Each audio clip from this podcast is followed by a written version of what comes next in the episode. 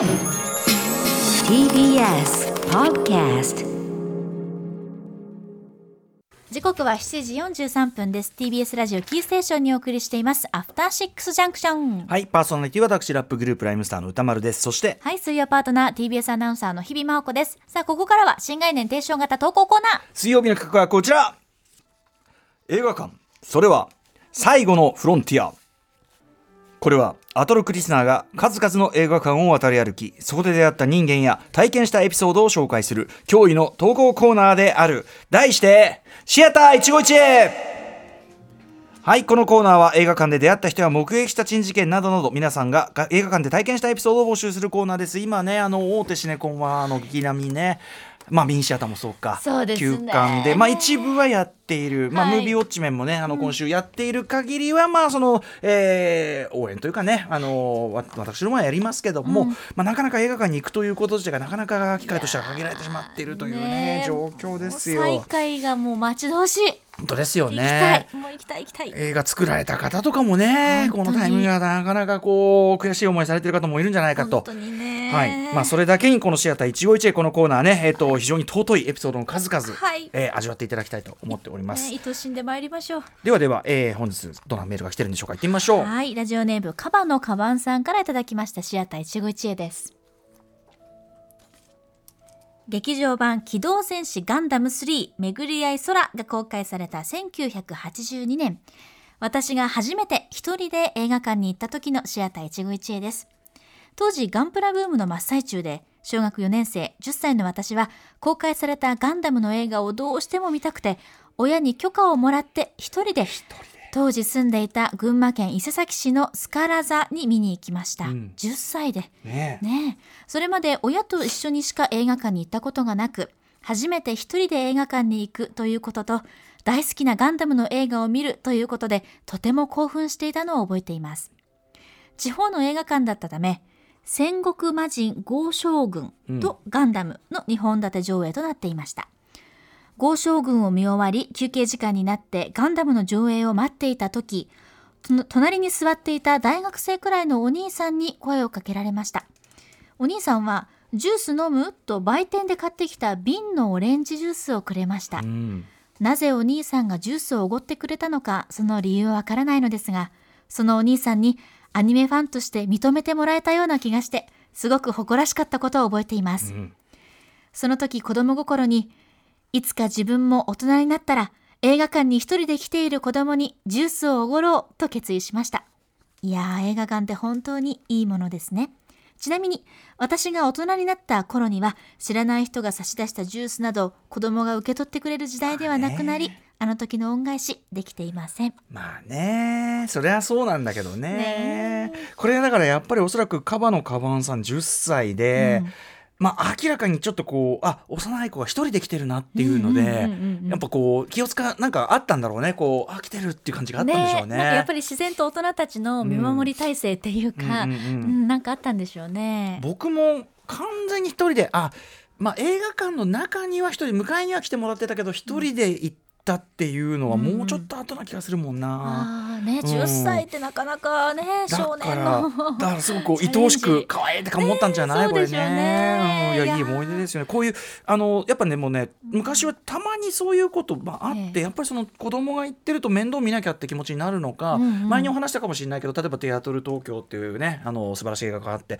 そこであのディズニーの SF 映画、えブラックホールというね、まあ、中身はへっぽこなんですけど、えっとそれをまあ友人とこう並べ絶対並ぶからっつって言ったらもう俺たちしかいなくって、うん。であの君君たちってあのただ券で見せてもらったみたいなねその社員の方もあるしこれに似たエピソード鎌野さんに似たエピソードって僕もこれで思い出したんですけどええ。っと、1982年ですね「スター・ウォーズの」あの1作目最初の公開78年なんですけど82年に日本語版ってことで吹き替え版だけリバイバル公開したんですよ。ええはい、で、まあ、その時はそその時のまたまつわるエピソードいろいろあるんだけどその中の一つにやっぱ並んでみてでその列の前だか後ろだかずっと要するにある種こうお互いのに存在を認認知しながら中に入ったお兄さんが席隣で,、でそしたらそのお兄さんがちょっとトイレに行きたいので荷物見ててくれますかみたいな。こと言ってで、まあ、当然、まあ、あのもちろんですっつってこうでトイレ行って、で帰ってきたお兄さんがやっぱコーラ2つ持ってて「あのお礼です」っつって。粋だね。そうなんですよ。すそれもねやっぱね、まあ、82なんで僕中1ではありましたけど、やっぱすごい嬉しかったですよね。なんかその認められた感っていうか確かに。あと安心感もあるのかな。なんかそののうん、そうね。なんかその全然関係ない。でも「スター・ウォーズ」まあこれだったら「ガンダム」好きな人同士でこうなんかこう、うん、っていう感じがね。ちょっとやっぱりあのなんか並んでる時点でこう、うん、まあ、運命共同体とは言い過ぎだけどいや本当に本当に。でもちょっとメイトっていうか、うん、今でこそねその、もうそのシネコンだから全部座席指定だし事前にとってまあ時間に行くだけだけどやっぱ当時は並ぶっていうのがあったからその並ぶってところで一つ連帯感高揚感共有っていうのは当然あったし。チーム感がね。でもね普通に考えてそののここにいて見ててっつって別にその撮る人なんかいないんだけど、日本の映画館で。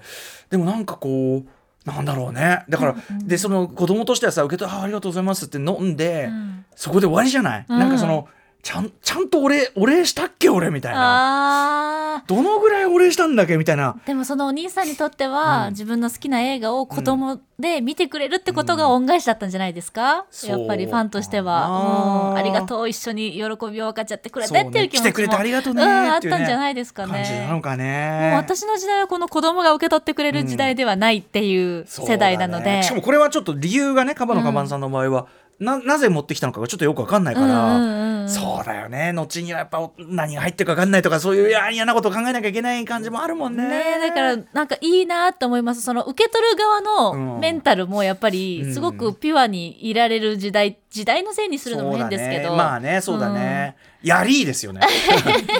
やっぱりこう、ね、コーラ一杯ジュース一杯相当なやりーですよね、ね、だって我慢して入るところね。なんかこれも番組の前言ったかもしれないけどその僕の僕は千駄木なんですけど、うん、まあその忍ばず通り一個挟んでこう行くと、まあ、谷中の側に行くんですよ、うん、であの谷中銀座ってね今はもう観光地になってますけど、はい、谷中銀座でふらふらしてたらなんかやっぱそのおばちゃんが知らないおばちゃんですよ、うん、その僕らにソフトクリーム買ってくれるとかなんかそういうのがあるわ。今もまあないわけじゃないんでしょうね。場所によるでしょうけどね、あるはあるのかもしれないですよね、うん、そうですねやっぱそういうので忘れないよねそういうのはね。いや一番覚えてる味なんですよそういうのって本当と。いうことで。いや素敵なまさにシアター一期一会。ね温かい気持ちになりました。カバのカバンひょっとしたらこれまたこれよくこれ聞いてる人の中でああそれあげたの僕ですよ。ああね。えっと1982年。群馬県伊勢崎市のスカラ座です。そうです。ガンダム3、はい、巡れ合い空ですよね、はい、はい、ということでございます。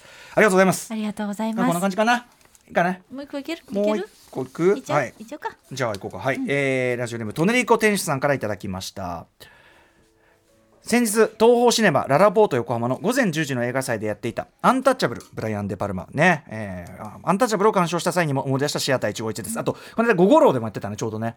五五郎で最後のあの、うん、あいつ殺し屋を憎い殺し屋を叫んでるのはお前だろうがあのところをちょうど見てしまいましたけど。はい、はい。えー名台詞の部分がありますけど、私は今年で54歳になりますが1978年公開の「スター・ウォーズ」以降映画館での鑑賞記録をつけており本作で655本目に至ります、うん、さて「アンタッチャブル」が公開された1987年。当時大学3年生の私はダブルデートで渋谷スカラ座えー、渋谷文ん？ん渋谷文化かなとか書いてますけどね、えー、アンタッチャブルを鑑賞。スター・ウォーズから数えて169本目の映画鑑賞です。細かいね、えー、ご存知のように当時は入れ替え時間に空席を目指すのが一般的でしたがうまい具合に席が確保できず2組別々で鑑賞しました。それぐらい混んでたんだね。結論から言えばその時のお相手今の奥さん。出た。いや俺が今の奥さん、えー、今回三十数年ぶりにアンタッチャブルをスクリーンで鑑賞しました。当時の思い出相当に緊張したこと映画の後どこに行ったのかなどの話で盛り上がりました。いいね。えー、ダブルデートの後一時期はこれあの監督の名前ね。デブライアン・デ・パラムはじめジョン・バダムパダム当時は売れっ子でしたねジョン・パダム。バダム、えー、あとピーター・ハイアムズなどの、えー、映画やポルターガイスト2ロボコップ2チャイルド・プレイ22ばっかり、えー、ジャンル映画などに付き合ってくれたものでした。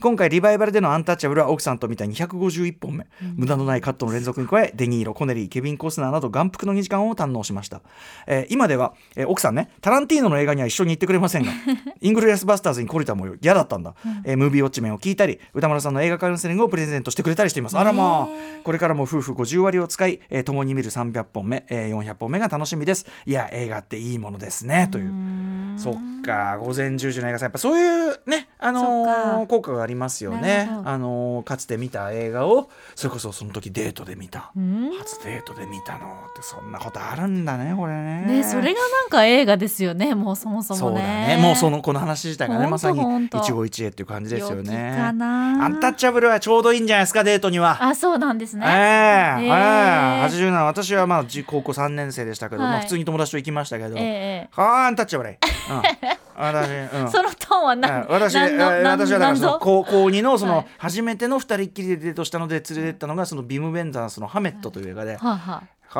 れはダメ。これはダメです。ダメか。ダメです。違った。映画マニア同士ならまだいいけど、ええそういうフラットに行くデートでハメットってお 前バカか。お前バカかお前なんでなんで本当によ。それを選んだんですか当時は。イキリ。これだろうと。イキリこれならいけるだろうシとシネフィルイキリ 本当に無駄ですねはいということでまだまだメールをお待ちしています。宛先は歌丸アットマーク tbs.co.jp までです。メールが採用採用された方には番組ステッカー差し上げます。以上本日水曜日はシアター151でした。After Six Junction.